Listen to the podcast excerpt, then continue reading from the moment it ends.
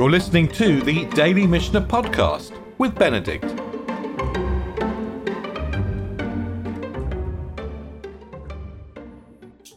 So we're picking up at the beginning of the first chapter of the Tractate of Eruvin, and yesterday we talked about three kinds of spaces, or even perhaps even four kinds of spaces: the private house, the courtyard onto which a house opened, then the mavoi, the pri- the alley into which the courtyard opened. And all these domains had the status in terms of carrying of private spaces even though their ownership was um, perhaps semi public. And then we talked about the public street. And we looked at a photo of the entrance to an alley. And we learned that in order to make it, even though carrying in the alley from the point of view of uh, Din Torah, as the Rambam put it, was permitted, the rabbis insisted that we prepare the alley by putting either a beam above its entrance or a pole on the side of its entrance. Either a beam above or a pole on the side. And we learnt that the beam needed to be less than 20 amot high, just like the sukkah roof needed to be less than 20 amot high. Because if it was higher than 20 amot, you might not be conscious of its existence. So we learn, Rabbi Yehuda said that the beam is a physical partition, but the rabbi seemed to hold that it's not physical, it's mental. It's a mental reminder that we're walking, that we've designated this space as private space, and we don't get the mental hook unless we can actually see the object. And that's why it has to be less than 20 amot high. And the Mishnah then continues. Hechsher mavoi the kashering of an alley. How do we kasher an alley? Beit Shammai omrim lechi vekora. Beit Shammai says a pole and a beam. Uveit Hillel omrim lechi or kora. Beit Hillel says either a pole or a beam. We know Beit Shammai are generally stricter, and we know that Rabbi Eliezer, by the way, is completely mad. And so it won't surprise us that Rabbi Eliezer says, Rabbi Eliezer Omer lechayin, he says two poles. The halacha is clearly, or we know generally the halacha goes according to Beit Hillel, is clearly not going to go to Rabbi Eliezer. And then, in the name of Rabbi Ishmael, maybe there's a tension here between Rabbi Ishmael and the later schools, because Rabbi Ishmael is he, he, he's some.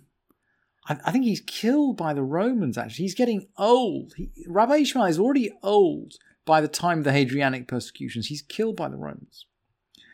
So we're really thinking back here. Mishum Rabbi Ishmael, in the time of Rabbi Ishmael, Amar Talmid Echad Lifnei Rabbi Akiva, one student stated in front of Rabbi Akiva. Now Rabbi Akiva is also killed by in, in, in the Hadrianic persecution, but he's and the next generation along, right? So we are listening to the old and the new here. And the um, I think the Rambam says in his commentary on this Mishnah that the, this student, one student stated in front of Rabbi Akiva, the Rambam says this student was Rabbi Meir. And Rabbi Meir, by the way, is sort of halfway between those two generations. So Rabbi Meir is the link. Maybe, anyway, so one student, Amar Talmid Echad, one student said, Lifnei Rabbi Akiva, Lo nechlaku beit Shammai ubeit Hillel al mavoi shehu pachot me'arba amot shehu shehu overlechi overkora. They didn't disagree concerning an alley that was less than four cubits wide. So that's about two meters wide by the way, this this alley here. Let's go back to that photo. Let's go back to that photo. This photo, by the way, was taken in um, in Marrakesh, where the, it's a medi- very old medieval town. It feels a little bit like you know the kind of towns where the Mishnah might have been. And these alleys are about two meters wide, actually. They're mainly about two meters wide, so they are about four amot that's in, interesting correlation with the, the kind of the language of the Mishnah. Anyway, this student, perhaps Rabbi Meir said, they didn't disagree about an alley that was less than four cubits, so less than about two meters. That could be made either with a pole or a beam, but they did agree with one that was wider than four cubits and narrower than ten. Why narrower than ten? Well, we already learnt in the first Mishnah that it has to be narrower than ten. Beit Shammai then says both a pole and a beam, and Beit Hillel say either a pole or a beam. Amar Rabbi Akiva, Rabbi Akiva said, Al ze ve'al ze nechlaku. So Rabbi Akiva is going to throw out Rabbi Ishmael. And here you can feel a little bit the tension between the old and the new. Rabbi Akiva says, no, no, no, no. They disagreed on both cases. And of course, we're going to hold like Beit Hillel. What kind of beam do we need? Hakorah She'amru, what the, the beam they were talking about. Ruchava Kadei Kabel Ariach. It's got to be wide enough to hold an Ariach. What's an Ariach? An Ariach is a, basically it's a word for a small brick. And actually, the Mishnah expects you not to know this because actually, the Mishnah explains ve'ariach. What's an what's an ariach? Chatzi levena shloshat tfachim. It's half of a brick of, of three hands breadths. And the Mishnah continues, Daya la korah shetehi rechava tefach kadei lekabel ariach leorko. It's enough for the crossbeam to be one hand's breadth wide. Let's just have a look at this ariach and let's just see what it means. I found you an ariach, or I found you a Roman. The Roman bricks came in different sizes, by the way, but the only one that seemed to be like three tefachim is a type called a bessalis which is about kind of 20 to 25 centimeters square. And I, I picked this one because it's exactly, it's exactly 24 centimeters square. And a hand's breadth, a hand's breadth, the tefach is just about eight centimeters. So this one is three hand breadths square, just like the Mishnah says. The ariach, sorry, the ariach is half of one of these bricks. So we're going to split the brick into two, and we're going to make it rectangular but it, it starts off square, right? It starts off three hands breadth square. And look, here are some. Here's a some. Uh, here's a whole set of Roman bricks actually, with different size, which were excavated in Spain. They seem to be from the second century. So these are from the times of the Mishnah, right? You can see, by the way, Roman bricks are much flatter than the bricks we have today.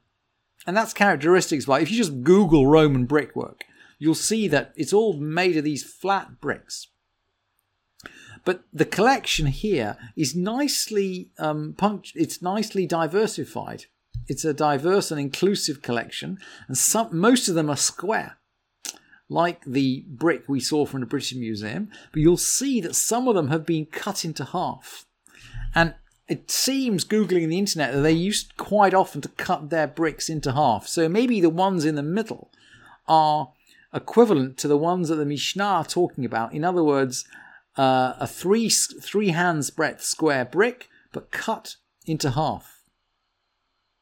So if it starts three by three, it's going to end up one and a half by three. Let's let's go back to the Mishnah now. So hakora she'amru rachaba kadei ariach.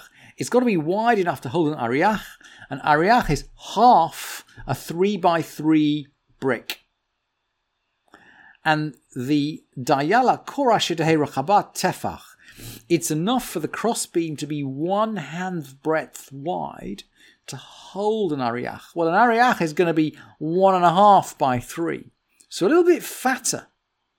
A little bit fatter than a one hand breadth beam. But you can imagine if you're putting a brick on top of a beam, a little bit can stick out on either side. And the commentators actually say, well, you know, maybe you can add a little plaster to make it stick. But we can all see that you could put a one and a half, a one and a half tefach brick on top of a one tefach beam and it wouldn't fall off. It'd be pretty secure. Of course, it has to be strong, or, well, we could ask, does it have to be strong? And that's the fourth Mishnah. The Mishnah says, Rechava, its width, Kadei lekabel ariach. It's got to be wide enough to hold an ariach. Uvriya, Kadei lekabel ariach. It's got to be strong enough to support a half brick. The Rambam actually says it's got to be strong enough to support a permanent structure. Rabbi Yudah says, Rechava af al pi. Rabbi Yudah says, if it's wide enough, it doesn't have to be strong enough. And the Rambam is going to come back and say, as we might expect, Ve'ain halacha Rabbi Yudah. The halacha does not go according to Rabbi Yudah. And he confirms strong enough, it means strong enough to, re- to receive the Ariach, that is to say, strong enough to bear the weight and not break. In other words, this beam, this beam at the top of the entrance into the Mavoi, it's a proper beam, or proper enough anyway, to hold a serious amount of weight. Thank you for listening to this edition of the Daily Mishnah Podcast with Benedict.